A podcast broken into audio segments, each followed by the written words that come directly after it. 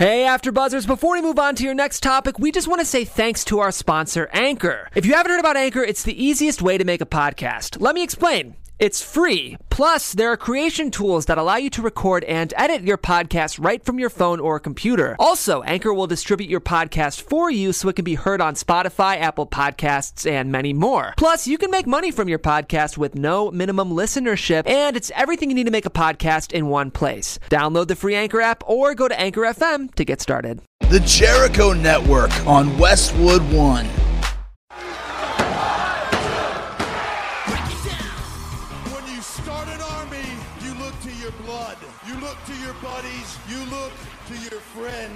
There's only a couple guys in the whole world that make me love pro wrestling, and you're one of them. You know, all the bad shit you've heard about us, it's all true. But another thing that's true is we love professional wrestling, and that's why we're here.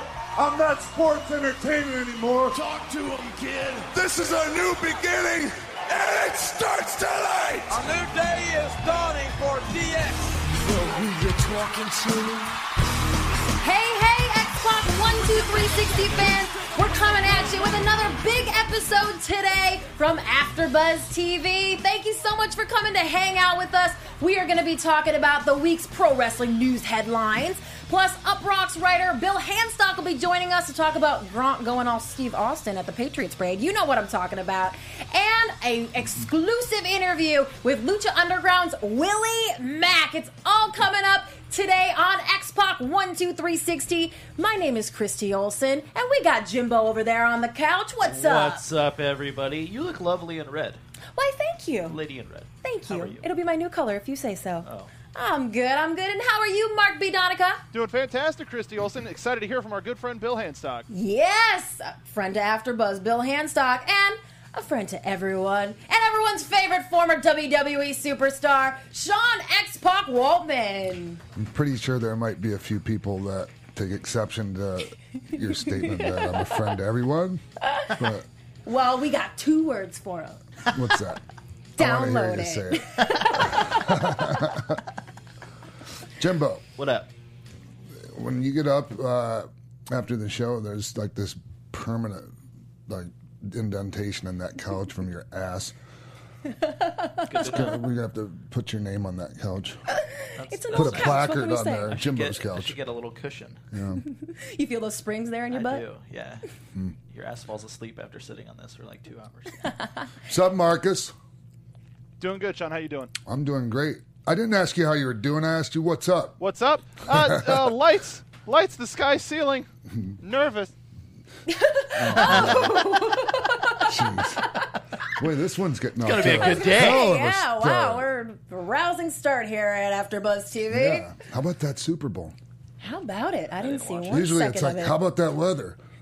Tonight, it's how about that Super Bowl? No, amazing. I'm not a huge football fan at all. No. I know tons of football players, past and present. Nothing but respect, but I just don't follow the game enough for, to be considered a fan. Mm-hmm.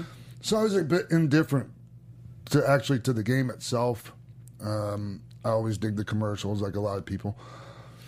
But, and really the Falcons, it wasn't like I was rooting for any one team, but it wouldn't have broke my heart if the Falcons won. Yeah. I didn't want to admit that around here. I was going to say. Because of all the Patriots fans. And I'm a fan of theirs too, But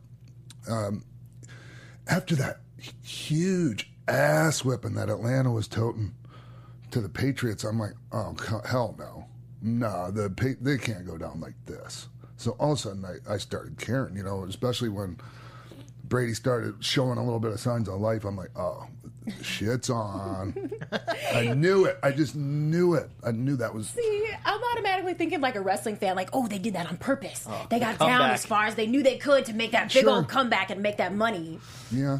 It was scripted. They had to do something to get people to turn it back on. Right. I think Maria's dad even left the room, went upstairs, and started watching something else on TV. Oh, yeah. He was that disappointed, huh? Oh, he gets mad. Yeah. Maria Menounos' father.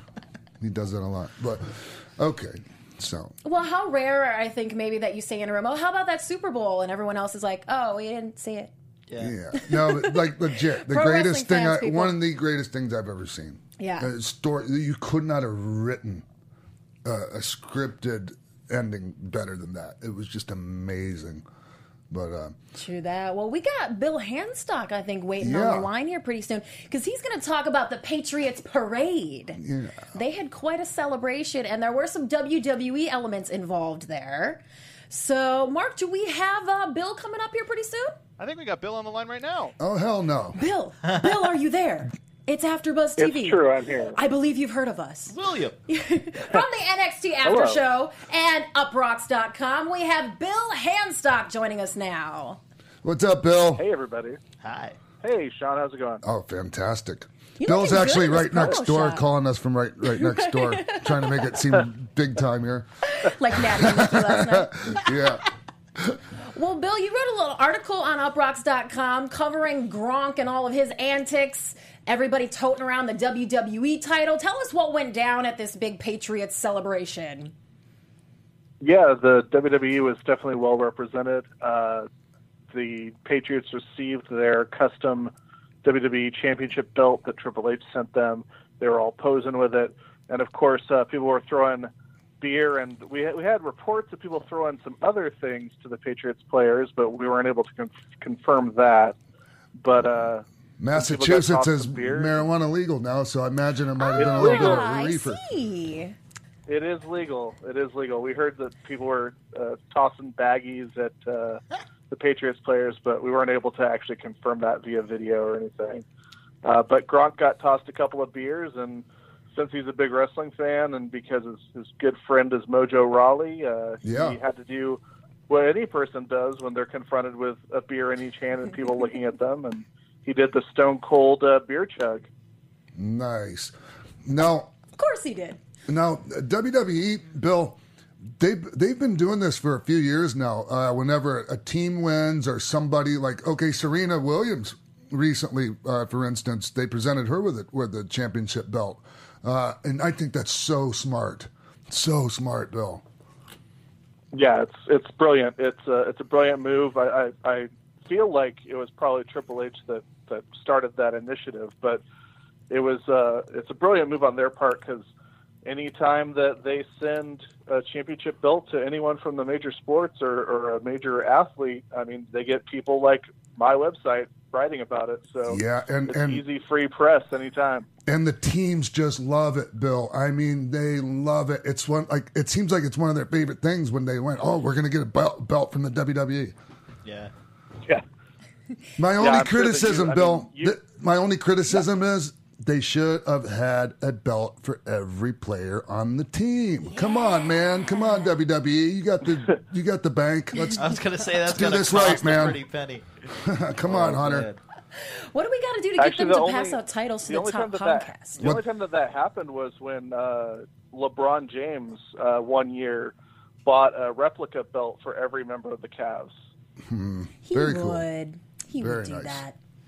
He would. Well, so the crowd's throwing in beers. Gronk goes all Steve Austin, right? He rips his shirt off. I mean, he's a well-known WWE fan, though, right? And there have been a lot of rumors that he would maybe step into the WWE ring at some point. What do you hear about that, Bill?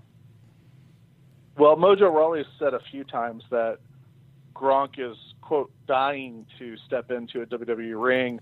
I actually got a chance to sit down with Gronk not too long ago last year when he was working on his Nickelodeon show.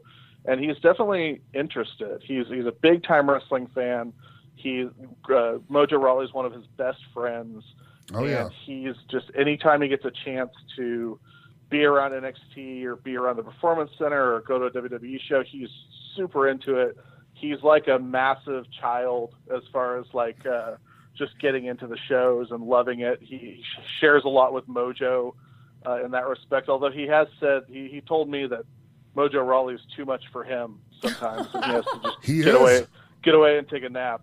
He is. That guy's insane. Wow. Yeah, that gimmick is like legit. Like he really is. He's that hyped guy. Yeah, he stays hyped. Yeah, yeah. But Gronk, all those guys, they showed up one time when I was at FCW watching one of their TV tapings, and Dean, his name's Dean Matabi, but obviously goes by Mojo Rawley.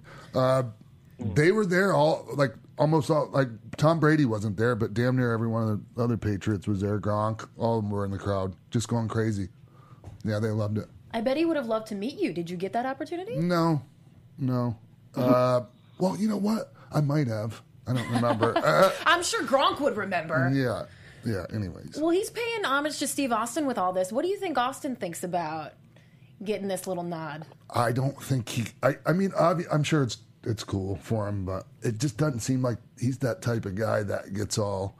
Like, for me, if somebody did that, I don't... Well, I'd react like a little kid, We'd make a big deal out of it. Yeah, I think he digs it, but he wouldn't react like I would have, What do you think about all this, Bill? Any final thoughts to add? I think Steve probably gets a big kick out of it because during the last NBA Finals when Kevin Love showed up on the postgame show, wearing the Austin 316 shirt and sporting the Rattlesnake skull belt, Austin gave him a big shout-out. Give him a swig of beer, of course, which is the highest Steve Austin compliment that can be paid. Of course. So I'm sure he gets a big kick out of it, but I feel like WWE and Gronk at some point they're gonna have to do something together. You know what seems like it seems like a good idea this year's WrestleMania. Yeah.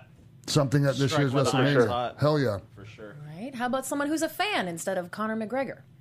Which has also been being discussed. I'm not all for... Hey, what do you think about that stuff, Bill, while we have you on the line, the Conor McGregor stuff? I think Conor McGregor could be something really special, just like Floyd Mayweather was, because he's another personality, even more so than Floyd Mayweather. He's someone that wrestling fans just hate because of the stuff that he said in the past.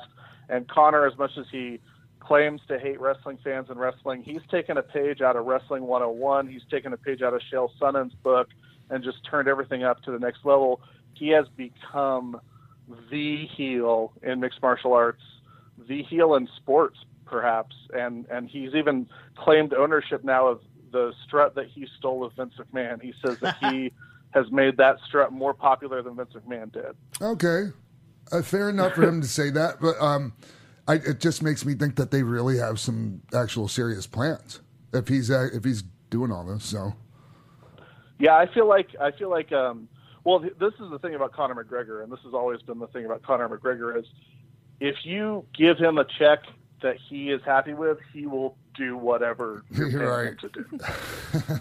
Amen. So it's just about whether they meet his price, whether that's, $5 million or $10 million just to show up and get hit by someone or, whatever it is, to show up at WrestleMania and get booed.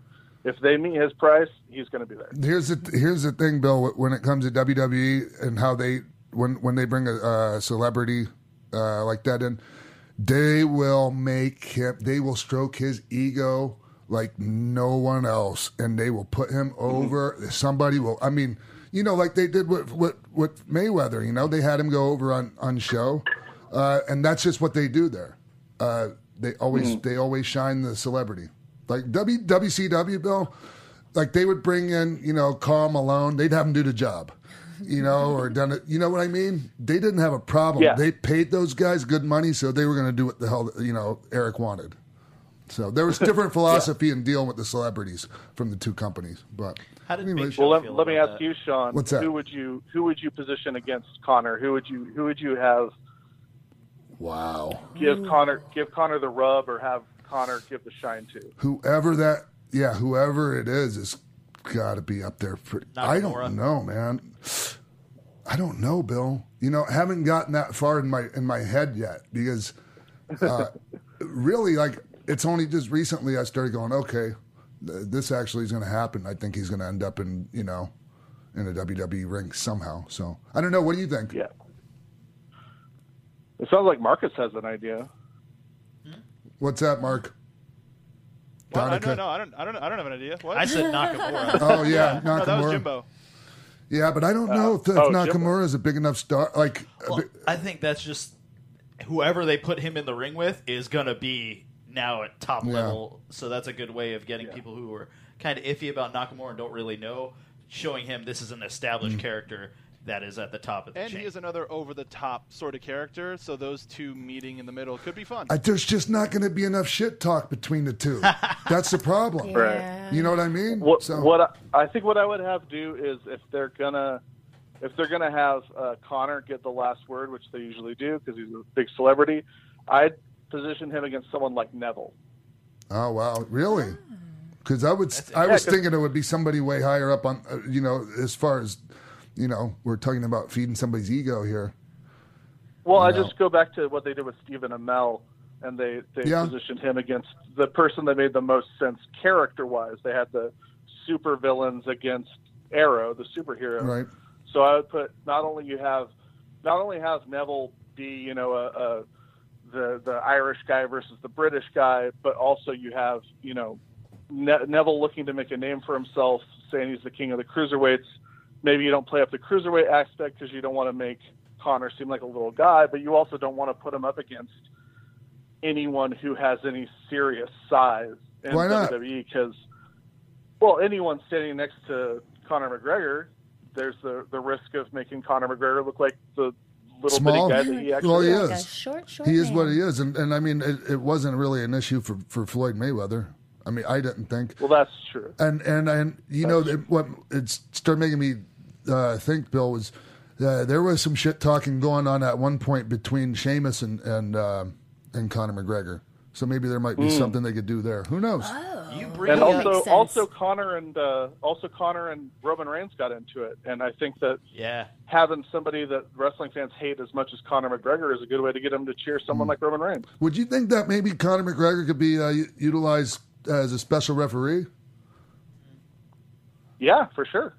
Maybe that might be a good idea. An enforcer character? Huh. We'll see. The Mike Tyson role. Anyways. When you bring up Neville, it made me think Austin Aries would be great because they could go on the mic against each other. I just think that Conor McGregor is going to want to beat the shit out of somebody that's a lot bigger deal than Austin Aries. I really do. It makes sense. I mean, these things they seem cool in our minds, but if you look at it from how like the heads of WWE are looking at it, I don't think they would ever even consider that. To put him in the ring with someone like that. Yeah. And especially to give the rub, because that's a hell of a rub, man. Mm-hmm. And do you think, as far as the size difference, they put Mayweather in there with the Big Show because anyone looks small compared to the Big Show? Yeah, that's probably I never thought of it, but I mean, because if you put Connor in there with somebody that.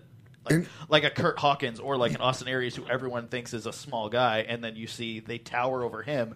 You're like, that dude's really tiny. But Bill, I heard that actually Mayweather wanted to do the job at WrestleMania, and Vince was like, "Oh, that's really interesting." Yeah, that's actually true.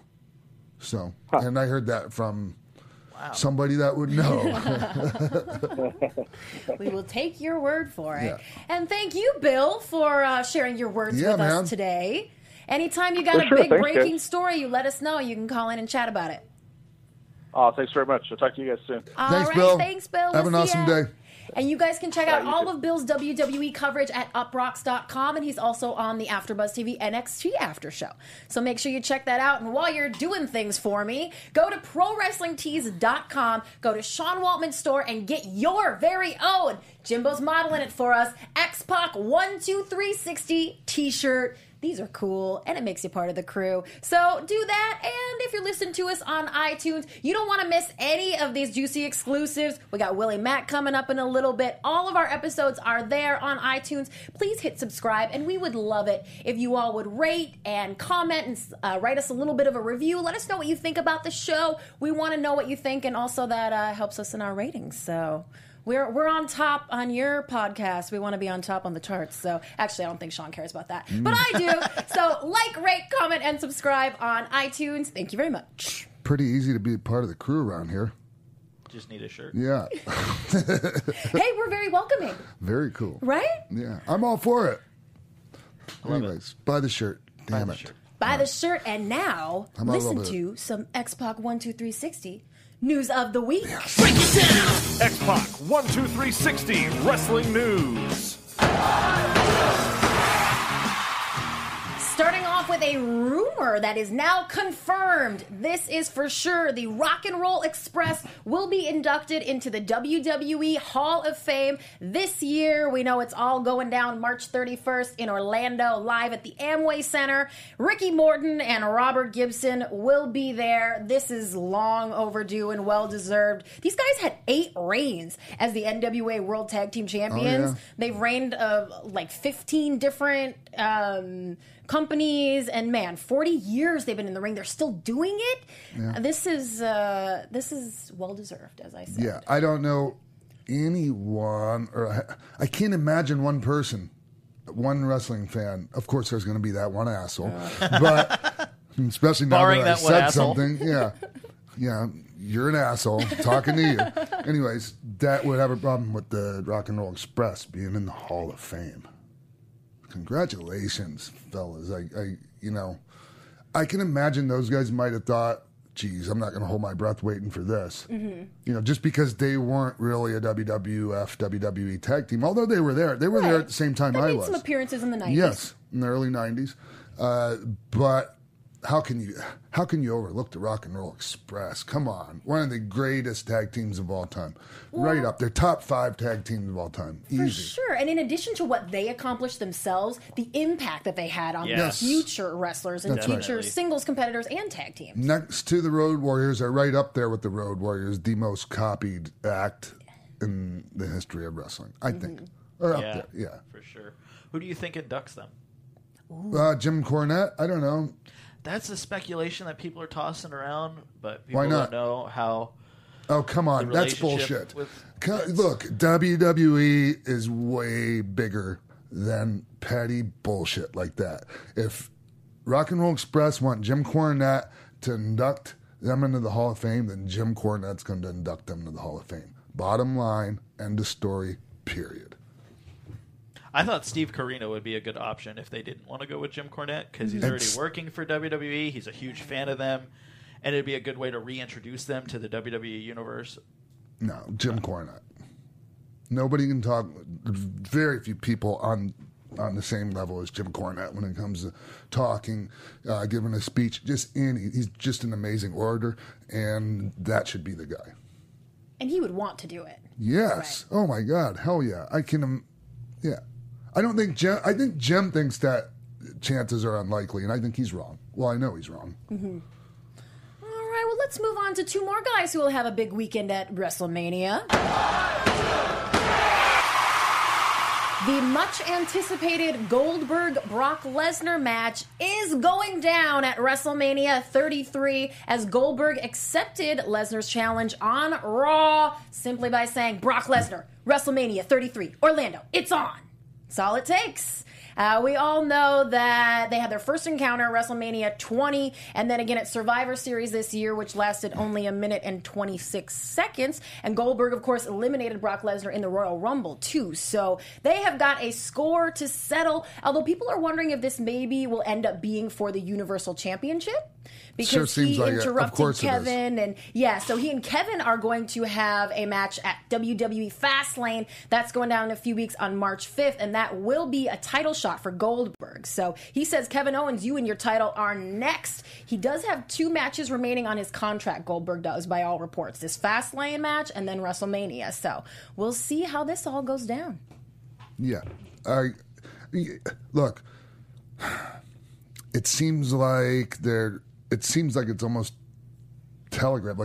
It's just too obvious that, okay, he's going to end up with the Universal title going into Mania. So it makes me wonder, is he really? So we'll see. They definitely don't need hardware, for a prop going, a belt. Right. They don't need that. So it doesn't hurt. It dresses the match up a little bit, having a title on the line, giving their, making it, the stakes higher, but they just don't need it.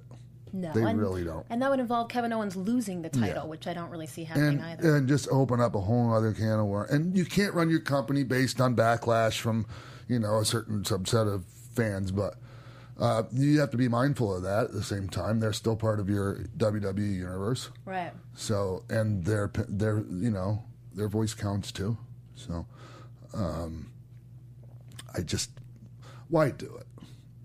Why do it? I just don't see it. Like, the deal is how do they get out of that match, though? So we'll see how creative they can be without, you know. We have less than 2 months leading up to it, so who knows what story we will get in the meantime. I always like to... It's always a good idea to have a finish already figured out before you book an effing match. That's all I have to say. And would you say that that happens pretty often or not? Not nearly enough. Okay. At all. Well, speaking of what goes on behind the scenes, let's move on.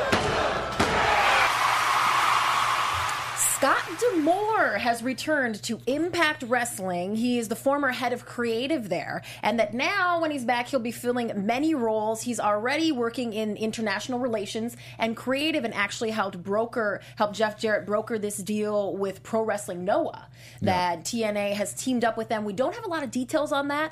Both companies have announced it, and they said they did hold a press conference, but pretty much all they said is we're looking forward to making a formal announcement in the future. So apparently Scott D'Amore had a hand in that, and he will be having a hand in much more that's going on behind the scenes. Scott brings a lot to the table. He was, you know, he was actually a pretty good professional wrestler as well. Yes, and I've teamed with him up in the Windsor, Detroit area in Canada. Oh yeah, I think it was Border City Wrestling. I think it was.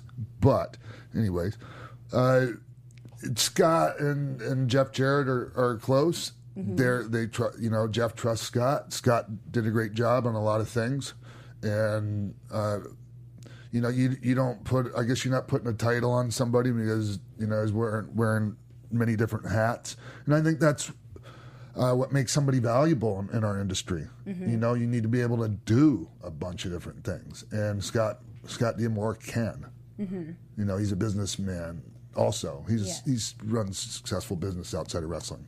So. Seems like they're bringing back a lot of people from behind the scenes and in front of the camera from back in the day. Well, a lot of these people, Christy, were people that did a good job. Like, I guess people didn't realize it until they saw how bad of a job could actually be done running that company. Mm-hmm.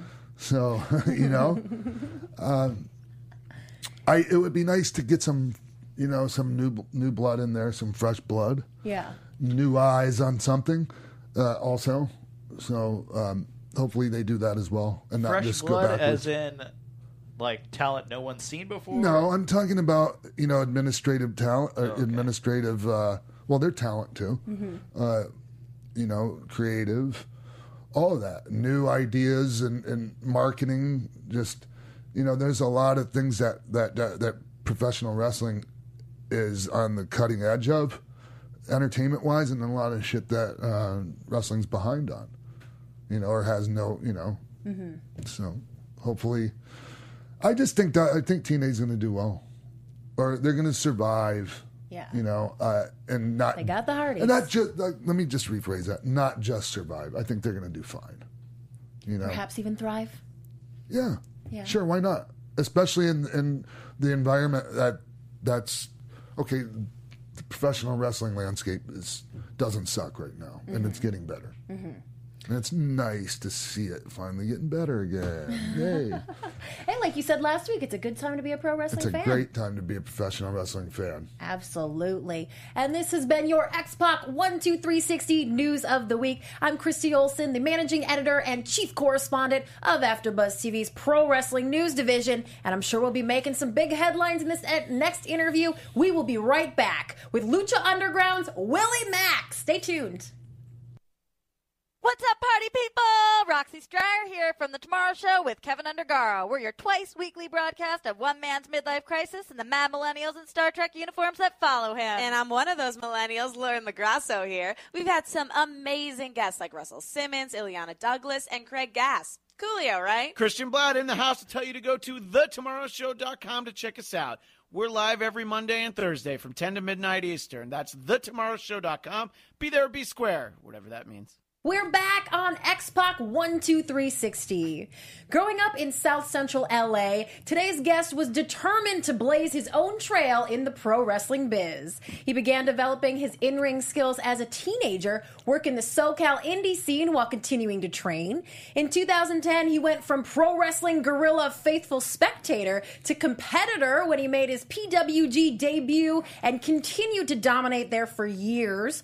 The winner of the 2015 Championship Wrestling from Hollywood, Red Carpet Rumble. He even beat out the man sitting right here next to me, known as The Mac on Lucha Underground, where he's noted for his high-flying antics, athleticism, and big old personality. Chocolate Thunder is rolling in. Please welcome Willie Mack. Yeah, all right.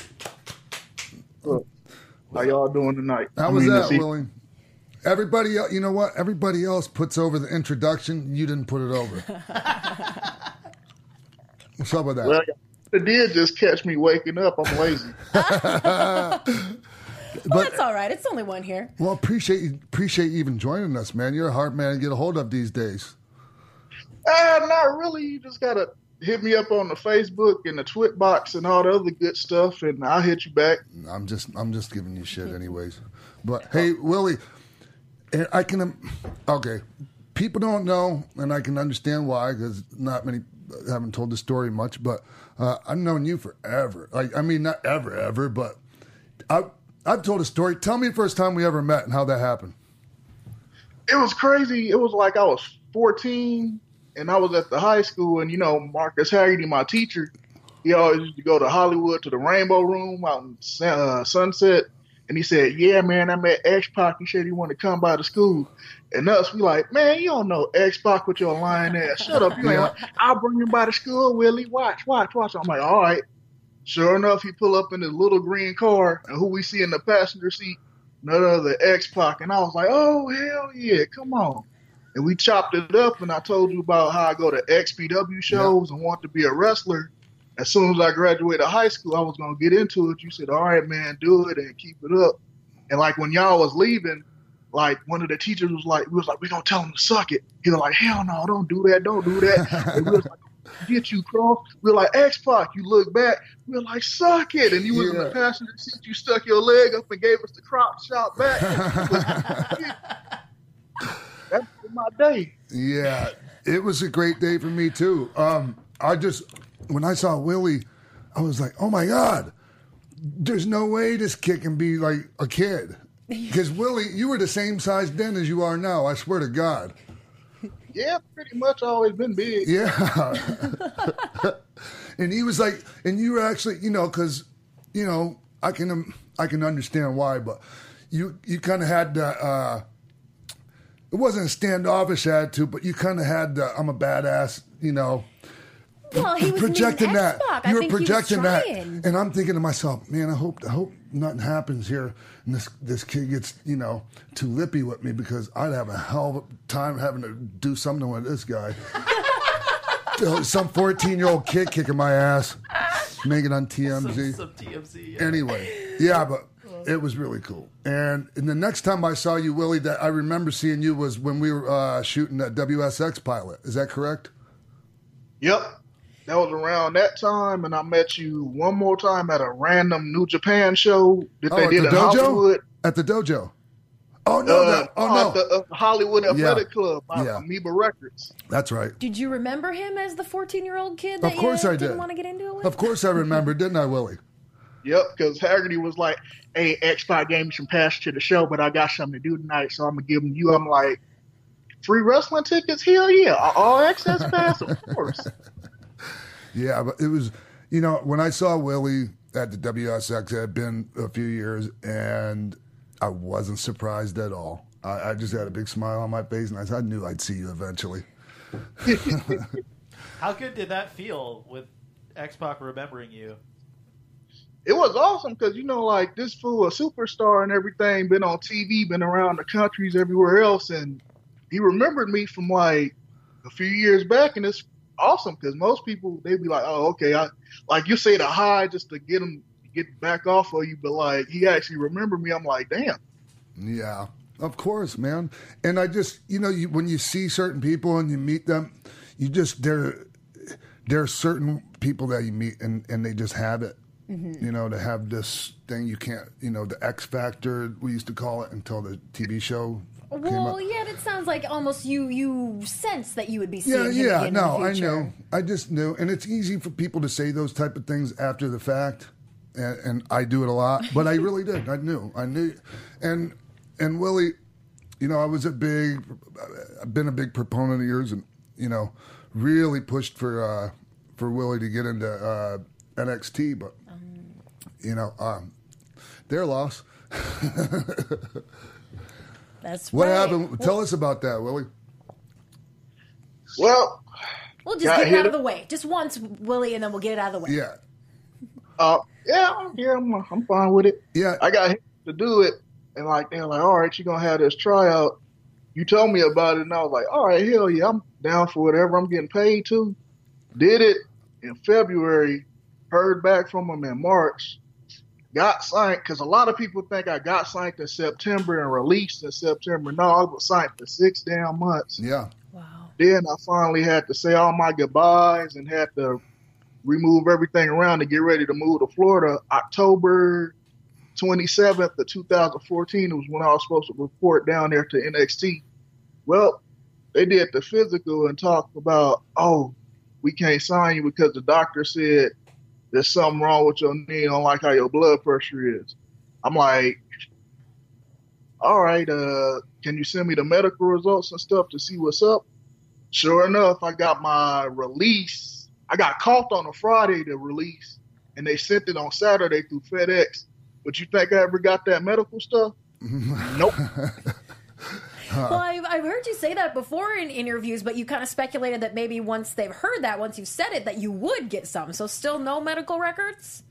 I ain't got a damn thing, no scan, no FedEx. FedEx is fast as hell, too, but nope, nothing in the mail. Yeah, I know FedEx is fast as hell. I got fired by it one time.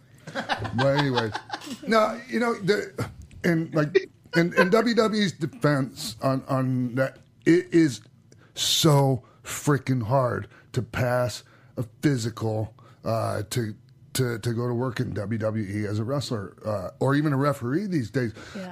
I say this and I mean it because it's true.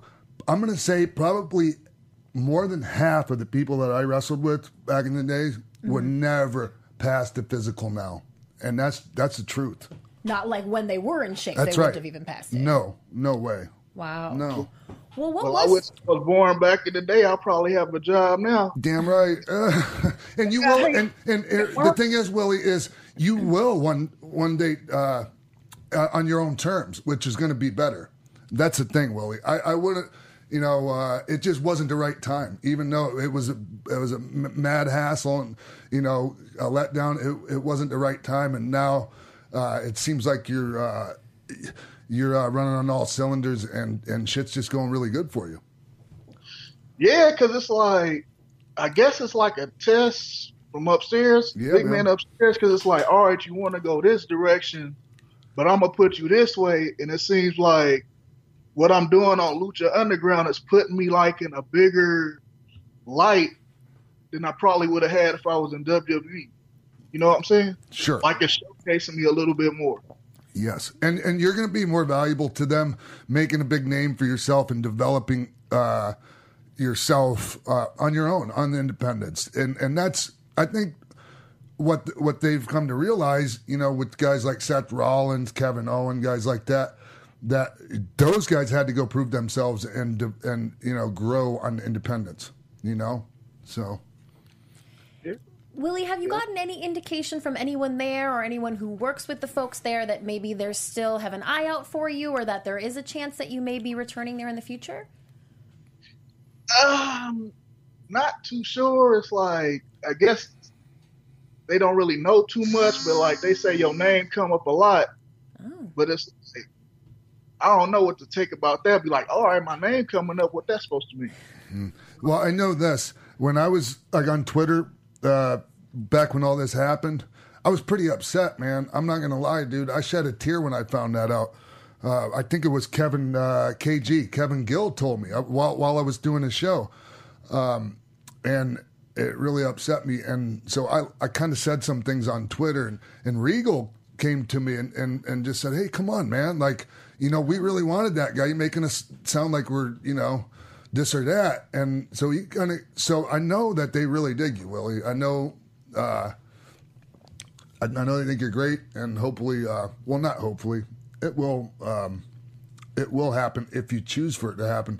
But right now, Lucha Underground is what's going on for you. And how's that going, man? It's going good because, like, I came in because people knew I was signed there and got released.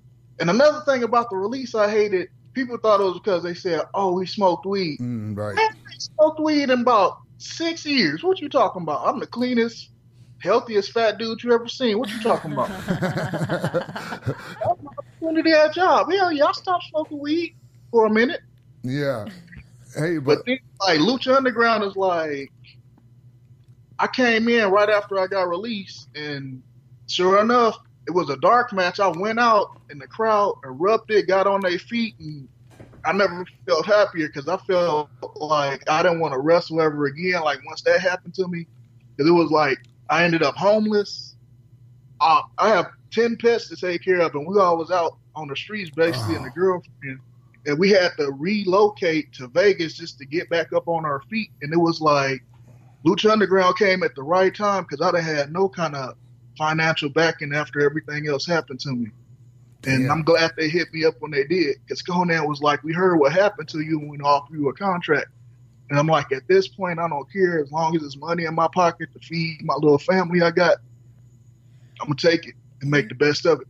Yeah. Oh, yeah. Well, speaking of the contract and the money there, they've just announced that seasons 1 and 2 are going to be available on Netflix, and that there's also a season 4 coming to the El Rey Network. So is that, are we going to be seeing you on season 4 for sure? I hope so. Hell yeah. And they on Netflix too. That means they're going to have to up the pay grade. Baby. Right? Yeah, baby. That's what I was going to say. Is that part of your contract? Like if that would have happened, or you thinking you got to go back and renegotiate now? I can't disclose too much of that, but best believe I'm going to have some negotiations and whatnot going on. Well, we got to see the second half of season 3 first. Can you give us any teasers? What's the Mac going to be up to? The Mac going to be up to taking on Johnny Mundo in an all-night-long match for that Lucha Underground Championship, and I'm just going to say, stick around. The rest of the season is going to be awesome. So just check it out and stay tuned. That's all I can say. Hey, back to me, baby. Willie, what's the stipulations in an all-night-long match? It's just like a Iron Man match, basically. Yeah. It's like the whole entire episode is around us, and I'm like, damn, y'all putting that much trust in me to put me in an hour-long match with Mundo for the title? Hell yeah, I'm going to make the best of it, but I'm probably be tired afterwards. Yeah, but you're going to have a hell of a match. I guarantee it. It'll be great. Absolutely it will. How important is winning gold in any company you go in, but especially in Lucha Underground, and them making you their flagship heavyweight champ to you?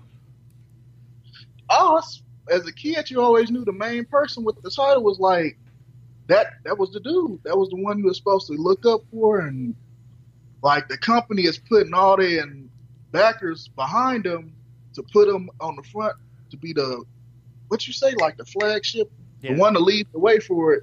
And it's like, that's a lot of pressure. But if they putting it on you, that's for a good reason because they trust you. Because sometimes the dudes who have it don't even trust themselves.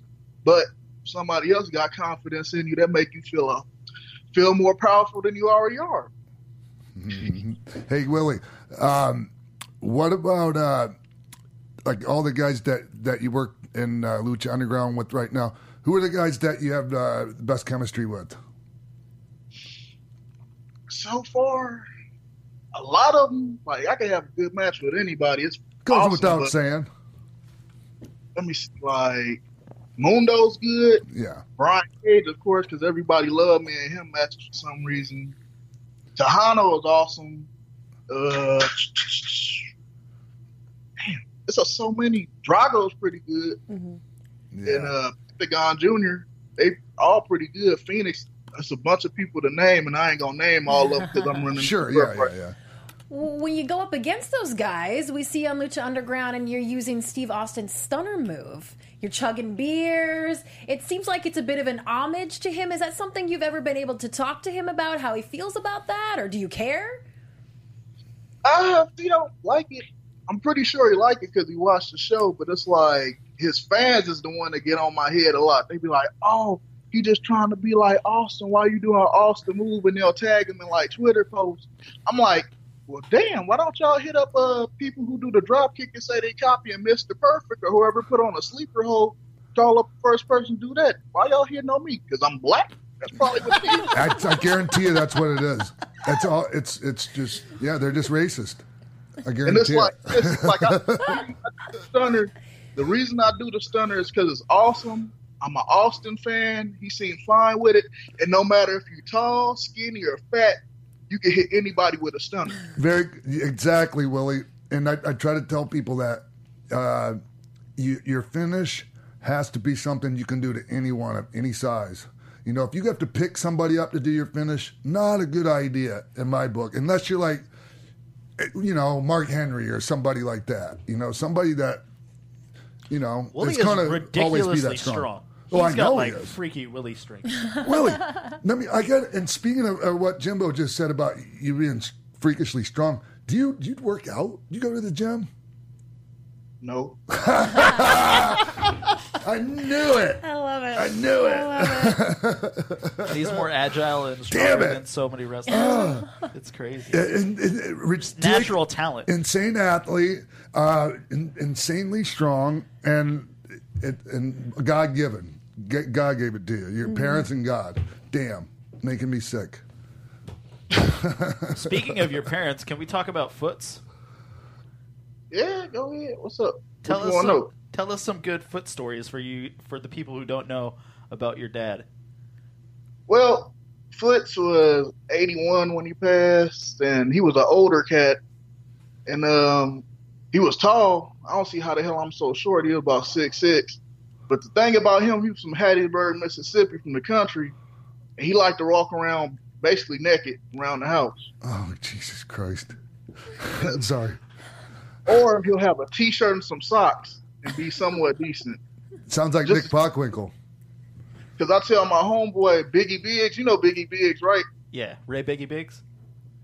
And Human Tornado, I'm like, all right, they went over to my house to drop me off. We had to grab something. And I was like, hey, I'm going to tell you this right now before we walk in. All my daddy wears is a shirt and some socks. They were like, all right, cool. I'm like, no, listen, all we wears is a shirt and some socks. They're like, all right, damn, okay, cool. Sure enough, as soon as we walk in, we had like a little studio apartment gimmick. As soon as we walk in and open the door, my daddy right there in the kitchen cooking up some eggs with a T-shirt and some socks on, balls and Johnson and ass just hanging out everywhere. And Big Six was like, damn. And I was like, I told you. What's the deal with that, man? Hey, he old school. He was like, if you was 81, would you give a damn? You're like, it's my house. If they don't like it, they can get the hell out. Well, Willie, I'd love to hear more about your childhood and growing up, and what kind of a kid would you say you were? I was a kid. Yeah. Did you always have such a big personality? Were you always so darn lovable? Well, I guess so, because it was kind of tough for me coming up, because I was in foster care my whole life.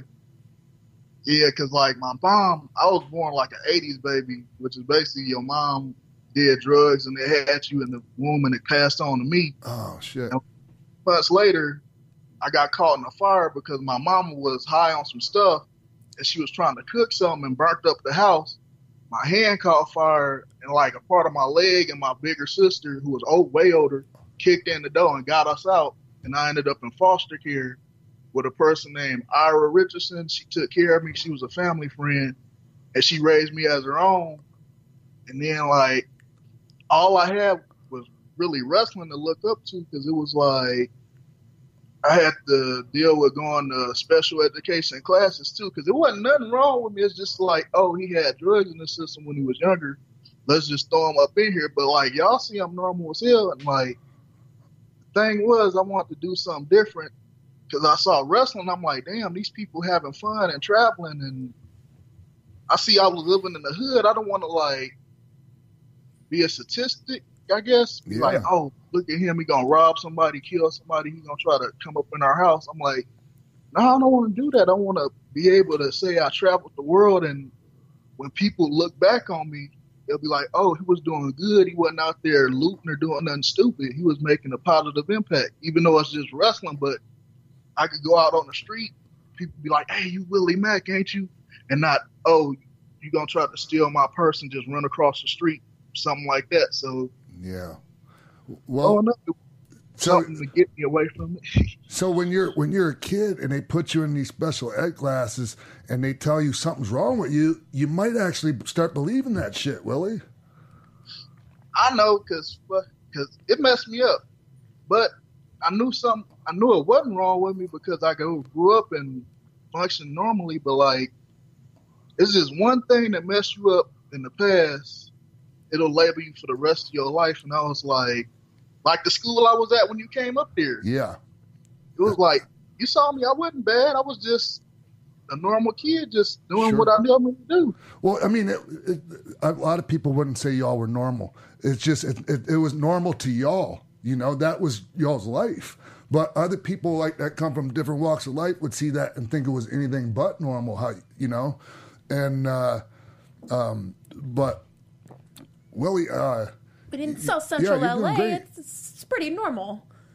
And what about your friends at school? Did you guys get together and watch wrestling? Like, what kept you on the right path? Well, yeah, some of us would. Like, another teacher would take us to a wrestling show once in a while. His name was Edgar Hurtado. He took us to SmackDown in Anaheim, and we watched that on a Tuesday, and it was awesome. And then we would just get together and be like, oh, what you think Rey Mysterio going to do tonight? And click up and, like, chill. But, like, I was the only one that stuck with it because it was, like, three of us that said we was going to be wrestlers. And I'm the only one that's progressed and gone through with it. The other dudes I don't really hear from no much.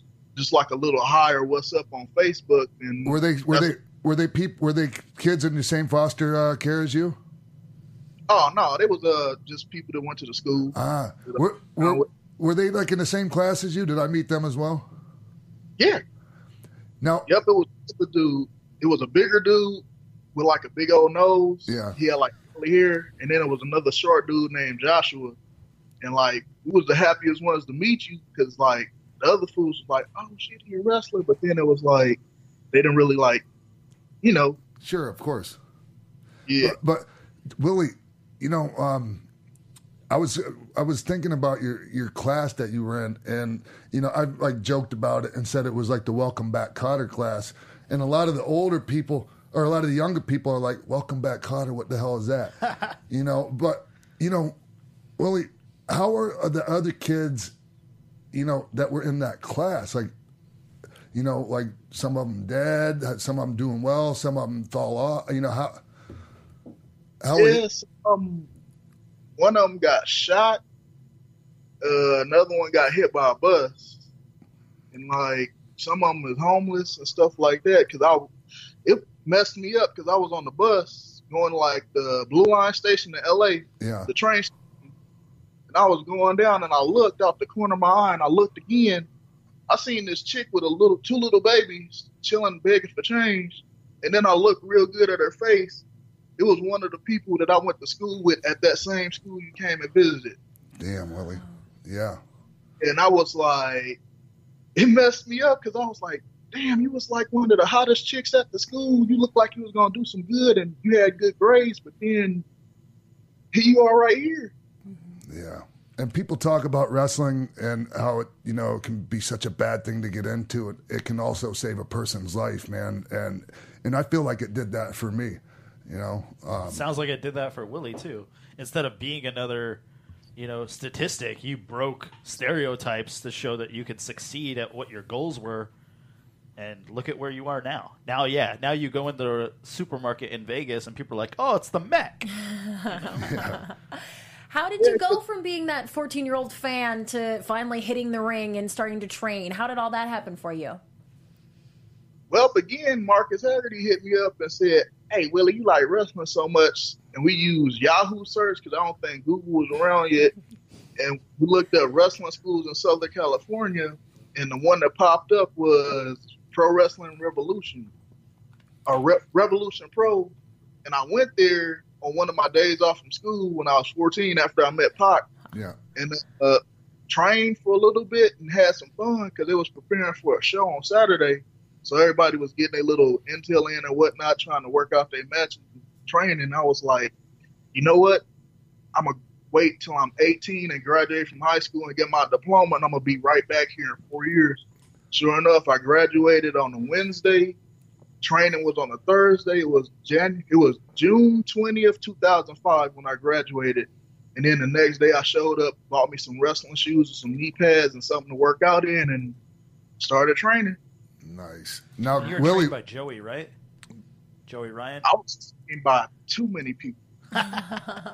And that's good, man. I mean, EJ Perkins, Joey Ryan, Rocky Romero, Alex Kozlov, Aaron Aguilera, Skydie, Lil Cholo, Martine Marine, Infernal, a bunch of folks. Too many people. I can't really. Yeah, it's a lot. So some of those guys aren't a whole lot older than you, or wouldn't have had a whole lot more experience than you did at that point. Yeah. Is that right? Yeah, I guess so.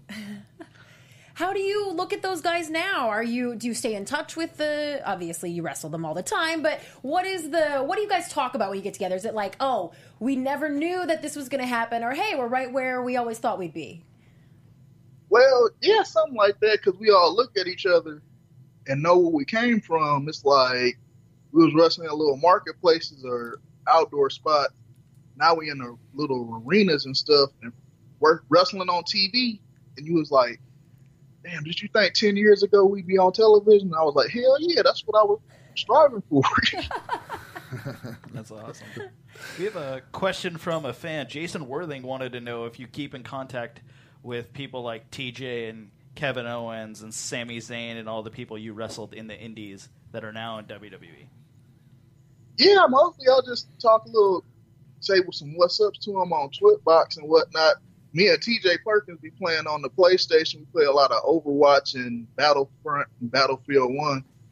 Kevin Steen, I ran into him like once after he got signed, and that was about it. And Sami Zayn, I ran into him a couple times when I worked at a ball. What was their interaction with you since they've been signed? Were they like, oh, man, I can't wait till you're up here to wrestle with you up here? Yeah, it was kind of like that, but then the whole thing happened, and it was like everybody got quiet. You know what I mean? Yeah, it's kind of hard, Willie, because people don't know what to say. Because it's like, oh, hey, man, I'm sorry, you know. And that's what everyone would say, and it's just a real awkwardness. Like, you feel like shit for the person, but it's just, you know what I mean? Yeah. Another question we had from Jason Worthing was, have you ever had any negative encounters with any wrestlers? Yeah, it sounds like there's so many guys that you looked up to, and I know you must run into them. Nothing really I can say right now. Ah. I can think of two. I don't know if we want to talk about it, but I'm going to bring up two. One is your match with Shad Gaspar at QPW. Oh, you want to tell that story? I don't know what we're talking about here. I'm not familiar with this. Willie? No? Well, it was for a company called Quintessential Pro, right? Yes. Yeah, and I was supposed to wrestle. I was supposed to wrestle Brian Kendrick, but he called off, and I guess he had Shad as a replacement.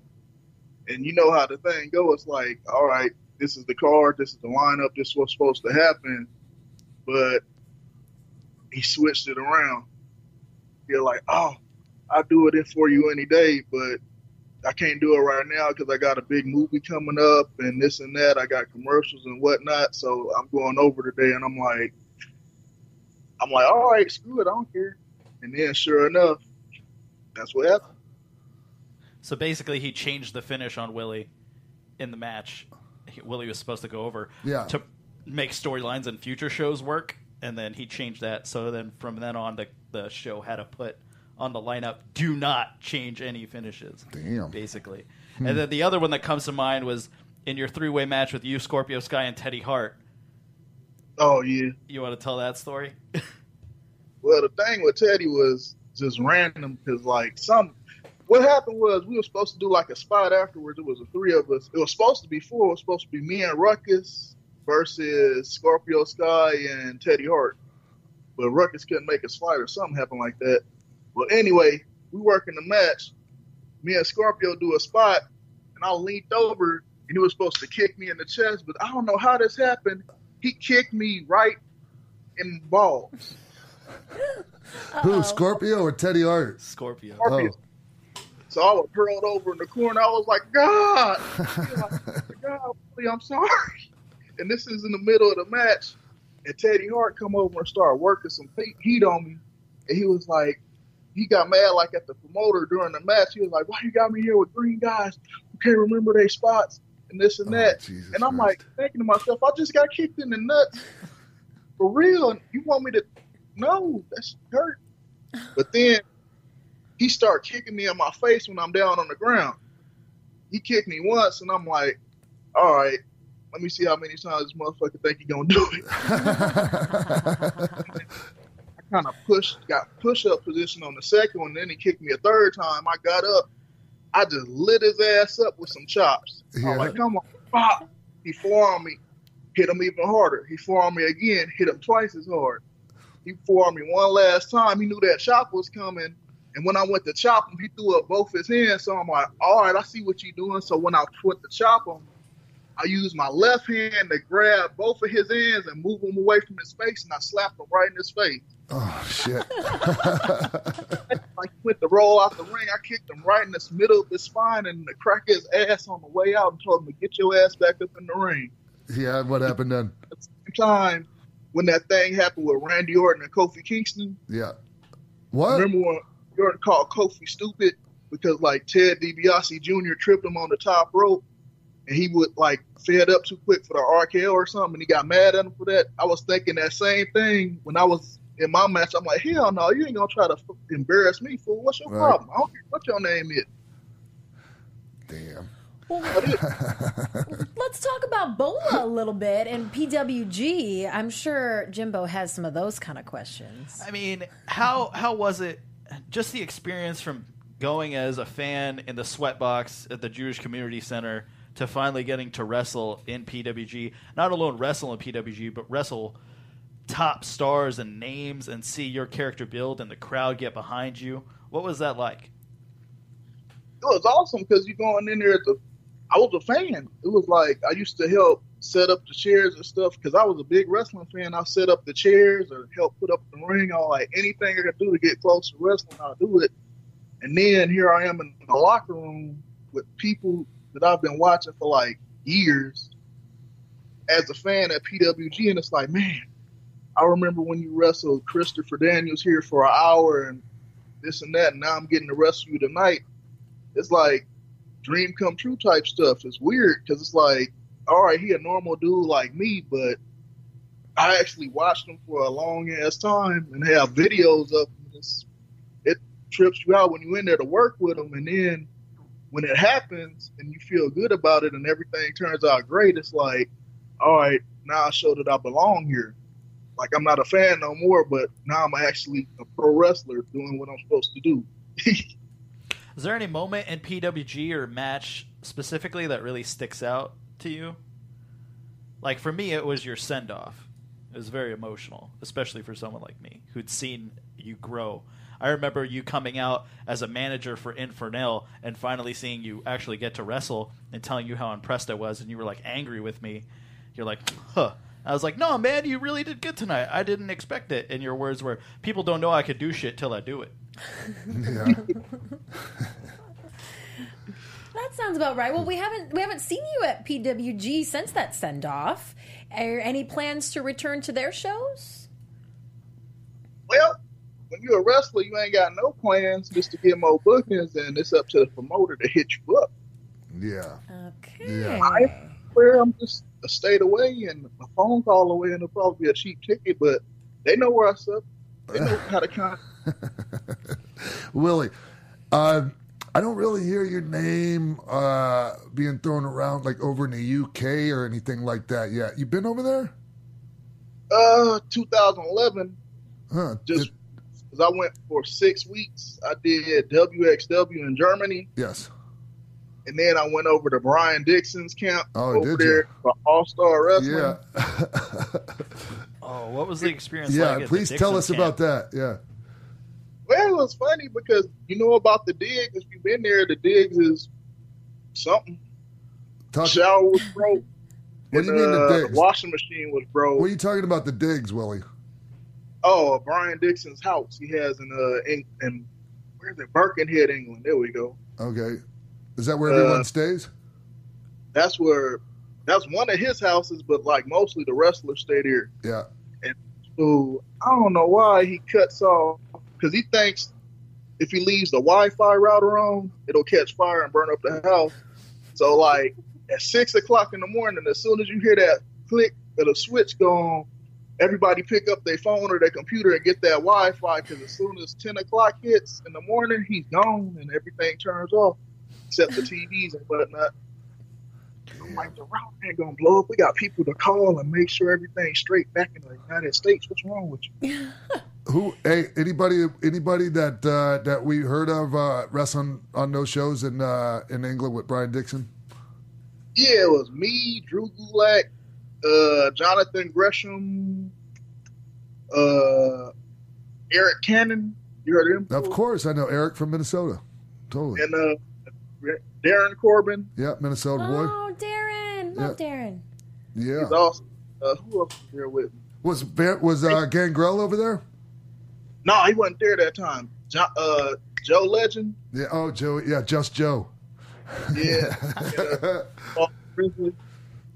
But that Brian Dixon's, it's called All-Star Wrestling. Yep. Right? And these shows, Brian Dixon's like the longest running promoter in the UK, and is all like very dependable as far as the amount of shows you're going to have working for him. You know, people might say, "Oh, he doesn't pay very much," or whatever, but you're getting steady work and gaining experience and that. But you know, they would go around to all these different camps in the summertime where everybody goes to vacation, and that's where all the shows were pretty much, right? Yeah, the Butlins and the Haven camps. Yeah. Hey, I felt bad as hell when I went there the first time, because it was summertime, like you said, and it was 4th of July. Yeah. Driving around London, and it was dark, and I was like, where the fireworks at? They were like, what you mean? I like, it's the 4th of July. And it was like, everybody got quiet. They're like, we don't celebrate that here. And I was like, oh, I'm in a different country. That's right. It might be a little... Willie's all waiting for the fireworks. It might still be a sore subject to them, Willie. They probably thought you were. They probably thought you were screwing with them. It was my first time. It was a genuine, honest question. I felt bad as hell after. I'm like, no. Well, I think it's about time for you to go back to UK, man, because things are on fire over there. You should go get you some of that. Oh, hell yeah. I miss having that HP sauce and those bangers and mash and that cider. Oh, the cider. So you've been to the UK. I know you toured Australia with Lucha Vavoom, and you're doing Mexico with Lucha Underground. Have you been to Japan? Yeah, for Lucha Vavoom. Oh, you were for Lucha Vavoom as well. What was that experience like? It was sweet. The Fiji Rocks Festival, it was pretty good. We got to see, what's that one? The Lumineers or whatever? Oh, the Lumineers. Yeah. They just sold out Madison Square Garden, but anyways. They was there. Who else was there? Outkast and DMX and a bunch of random people just was like out there, and it was like a campsite gimmick. And it was up in the mountains on the old ski resort. So we getting around to see all this beautiful scenery, and it was fun. And like, the people really dig me. I had my purple fuzzy boots and my pimp coat and did my little chocolate thing, and they was going crazy. You know how Japanese folks is usually quiet when they watch wrestling? They was screaming when my black ass got on here. Yeah, I was going to ask how the Japanese reacted to the Lucha Vavoom, because it's very different. It's more like a variety show that has wrestling in it than just like a wrestling show, or certainly a wrestling show that Japanese fans are used to. Well, they reacted to it pretty good. I thought it was going to be but since I guess they used to DDT and hustle and whatever else they got out there that's like comedic type stuff, they was used to it already, so they liked it. They loved it. Yeah, they get it. They understand that, you know, it's not, you know, they understand it as what it is. Like, yeah. They got used to that back. There used to be a promotion over there called Hustle. I don't know if you're familiar with it. Well, they would take guys like Takada, the shoot fighter, you know, from UWF. He played a guy named like General Takada. You know, it was like the fascist character. I mean, it had all kinds of crazy characters, and they were like, you know, people like Minoru Suzuki and like legit, like, you know, serious pro wrestlers over there doing that. And it was entertainment rest day. People knew, you know, so it's cool. It's cool they've gotten to that point over there. What was the monster dude? Huge gay something? He was huge something. Who? Huge gay something? He was something. Oh, like no, that. Razor Ramon Hard Gay was called. There we go. Yeah, yeah. What? Yeah, yeah. What a gimmick. Yeah, and but he didn't look anything like Scott Hall's Razor Ramon. He you know, he looked like a male, like a kind of like a Japanese Chippendale guy almost. Oh wow. Yeah, I can't remember the exact nature of the gimmick, but it was over huge for a while in Japan. Hargay is a like a variety show comedian type. Yeah. So when he transitioned into wrestling, it was even bigger. Right. So you know more about it than we do, Mark. It's flipping hilarious. And the Japanese people love him. So was I right? Was I right when I was talking about Hustle? Yeah. Okay. Just want to make sure. Don't be afraid to correct me, y'all, because I know I'm not perfect. I learned that in rehab. Well, recently, Willie, you just had a match against RVD at PCW. How was that? What were your thoughts? That was amazing because it was like, I know it was an older cat, but like when we got there, I was like, all right, he probably ain't gonna want to do nothing. But then we start putting together all this sweet stuff, and I'm like, oh hell yeah, if we want to do some shit with him, I'm like, yeah. It's like, man, I told him, I was like, you know what? When I had Raw versus SmackDown, I curated myself, and I always would wrestle you for the championship, and you win, and I'd win. But now it's really happening today, and like you could see the genuine smile and stuff on his face when like he would go over his spot. But then I'm like, all right, I remember that you did this with so-and-so. He was like, oh, hell yeah, you remember that? And I'm like, yeah, you did it with Jerry Lynn. That's what made y'all pop off and get famous. So, hell yeah, we can do that tonight. Nice. You said that in the match, too. It made me laugh so hard. He went for, like, a chair shot or something. Willie's like, I ain't falling for that. You did that shit to Jerry Lynn. And like, everyone in the crowd was just laughing. Like, he went for a leg sweep, and I jumped up and leg dropped him afterwards. And he was like, oh, so you watch my stuff. I was like, yeah, you tried to pull that same shit on Jerry Lynn. You ain't getting me. Good. Nobody else seems to do any studying or any research on their opponents. If they did, they would be able to do more shit like that. You know? I like to study tape of my opponents before every match. Yeah, well, Willie was growing up watching a lot of these people, it sounds like, as a fan. Have you ever had a hard time wrestling someone because you were fanning out so hard? No, because at the end of the day, I always think about what my daddy Fritz told me. He was like, I was like, oh, he's such and such. And he was like, all right, do we breathe air? I was like, yeah. Do we eat and drink water? Yeah. Do we have to take a shit? Yeah. Well, what makes them different from you? Yeah. Damn. That's a great outlook. Yeah. I like that. Speaking of Foots, what do you think he would say if he could see you doing all your stuff in Lucha Underground and everything right now? Well, he was prideful, but I'm pretty sure, hopefully, he would have liked what I'm doing. As long as I was having fun and not getting hurt, he didn't care. Because, like, I remember I won the championship wrestling from Hollywood television title. He was laying down in the bed asleep. It was a Sunday afternoon. I won it. And sure enough, I came straight home. I laid the belt on him. I said, Daddy, check out what I got. He looked up and lifted it up. He's like, oh, that's nice, son. Show me to me in the morning, though. I'm proud of you. And I took the belt off of him. And, yeah, that's how he was. Wow. Do you remember the Red Carpet Rumble? You and I were in it together? Yep. You remember what happened at the end? Oh, yeah, when you got flopped out. When I got flopped out, like you had nothing to do with it. I just lifted my arms up. I didn't know you were gonna go all the way hard. Yeah, Yeah. You Willie, in. Willie backdropped me over the top rope. I couldn't even, he backdropped me. So it was like, he didn't give a shit. He's like, I don't care who you are. He's like, I'm trying to get over. He backdropped me over the top rope. So far I couldn't even touch the ropes. I landed on my right knee's already screwed. I landed on my left knee. I thought that one was done. I couldn't walk. Wow. I legit couldn't walk. And it was all Willie's fault. Had nothing to do with me just trying to take a hell of a bump. Willie gave me a backdrop into a swimming pool once, and I was just, like, waiting for the water. Willie like, backdropped. Where's the water? Willie backdropped me off the roof of the Rainbow Bar and Grill one time. Really? Yeah, just trying to top your story. Am I the only one who hasn't been backdropped by Willie in this room? We gotta get that. Next time you're in LA, hit me up, Willie. Willie, I had a lot of fun out there in that Red Carpet Rumble, and everybody took really good care of me. And I just, man, I got carried away, Willie. I still get carried away out there. I was having a lot of fun with you. The people loved you, and I was just trying to, you know, I was trying to give you the endorsement, and just trying to do the best job I could for you. And that's what happened. That's what I get for doing that shit. I'll never do it again for anyone. Damn, but you was up there hype as hell and ready to go. Yeah, you stepped right. Oh my head too, because I remember you came in.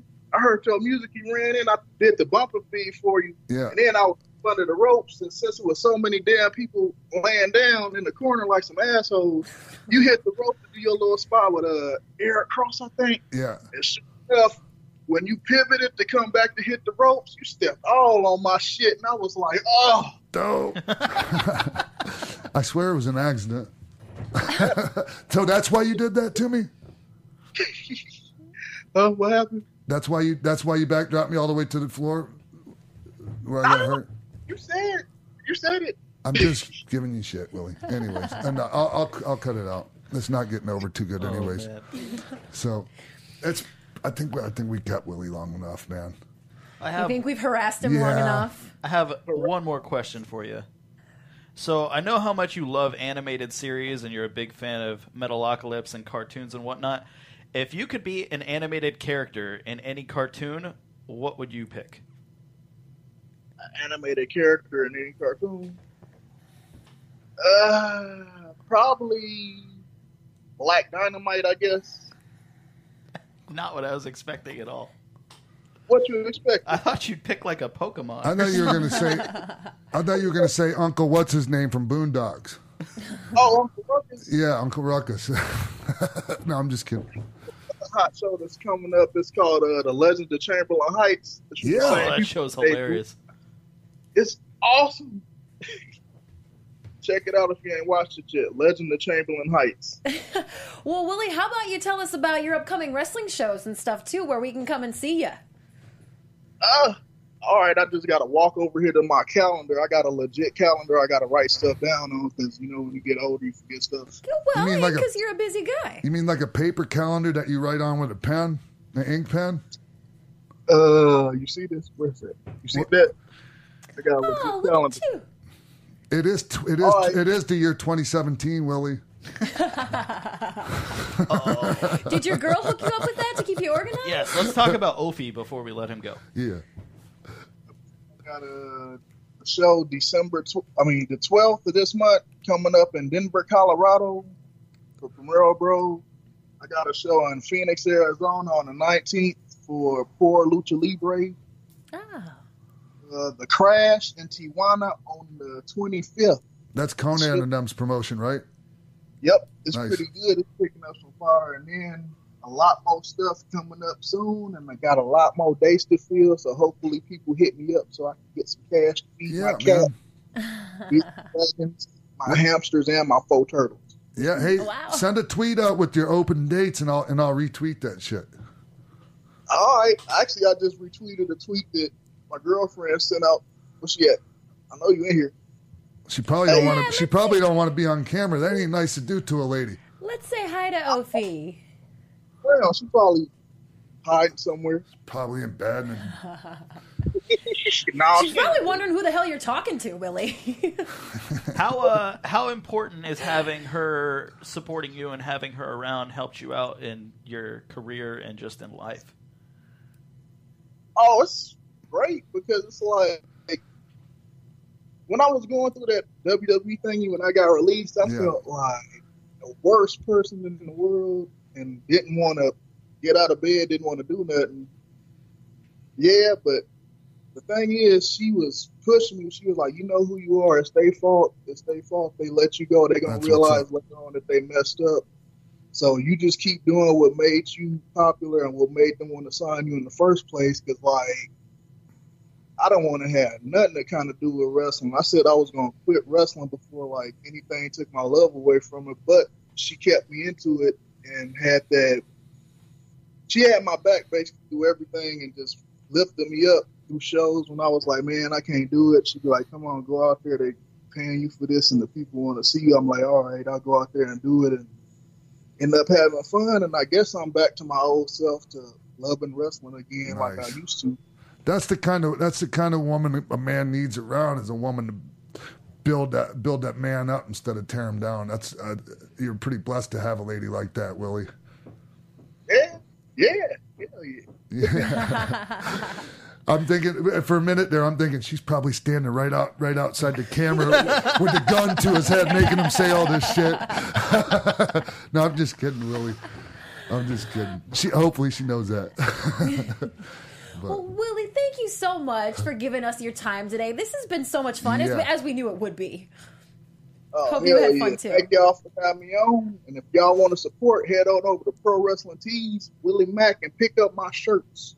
Yeah, do it. You need to get that old school Hershey's bar that you used to have, like your first shirt that said, like, the Chocolate Juggalo. You need to get one of those on Pro Wrestling Tees. And it was a brown shirt. It's the only brown T-shirt I've ever liked, actually. Like, because you know what I think of when I think of brown?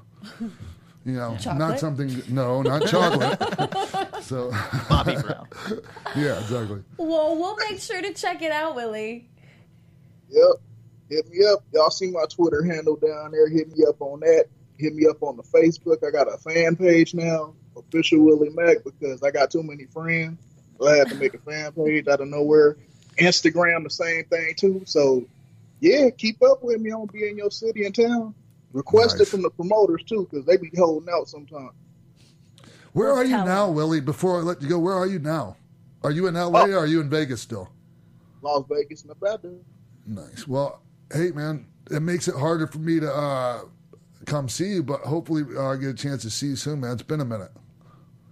Hell yeah, man. Hopefully we can get together with Haggerty and Pops if you pick up his phone and hang out sometime. People are going, who the hell's Pops? Anyhow. Hey, man, thank you so much, Willie. I hope you know I'm extremely proud of you, man. And thank you for spending your time with us. I know it's not something that I know we got you up early this morning. So thanks, man. Miss you, bro. Thank you for having me on. Hey, y'all had me on here. I mean, y'all got confidence in what I got to say. So hell yeah, I'm gonna be thankful. Thank you. Yeah, man. We'll talk to you later, Willie. Thanks, buddy. Yeah. Peace. Bye. Oh, wow. Gosh, I just love when you have such a personal connection with somebody like that. Yeah. It just really makes for such a great interview. That was fun, but we're going to have more coming up for you right after this. Stay tuned.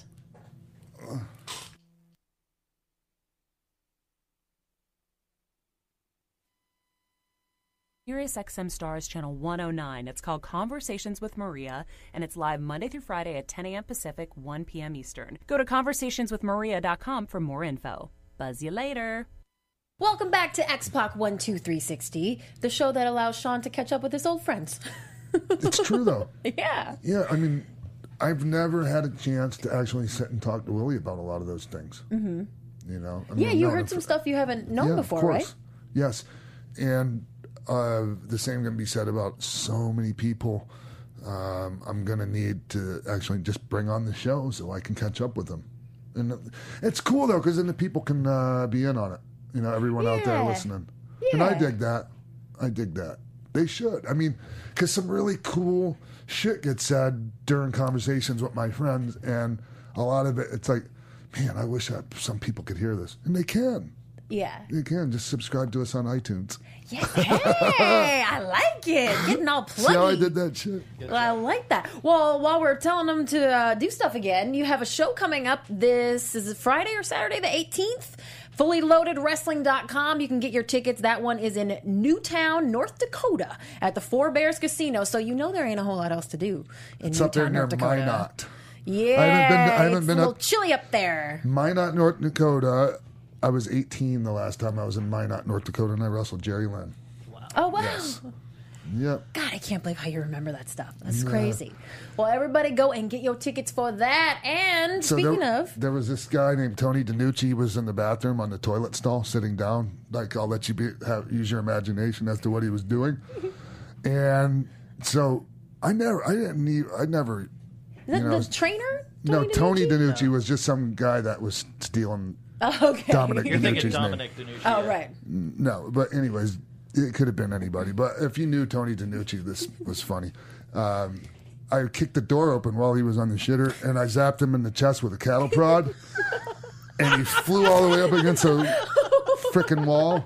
Yeah, I think he might have had a bit of a masculine too, but they left like a big red mark on his chest. Yeah. So you got some antics in mind for North Dakota then, this time around? I would be hot if somebody did that to me. I was just going to say. Yeah.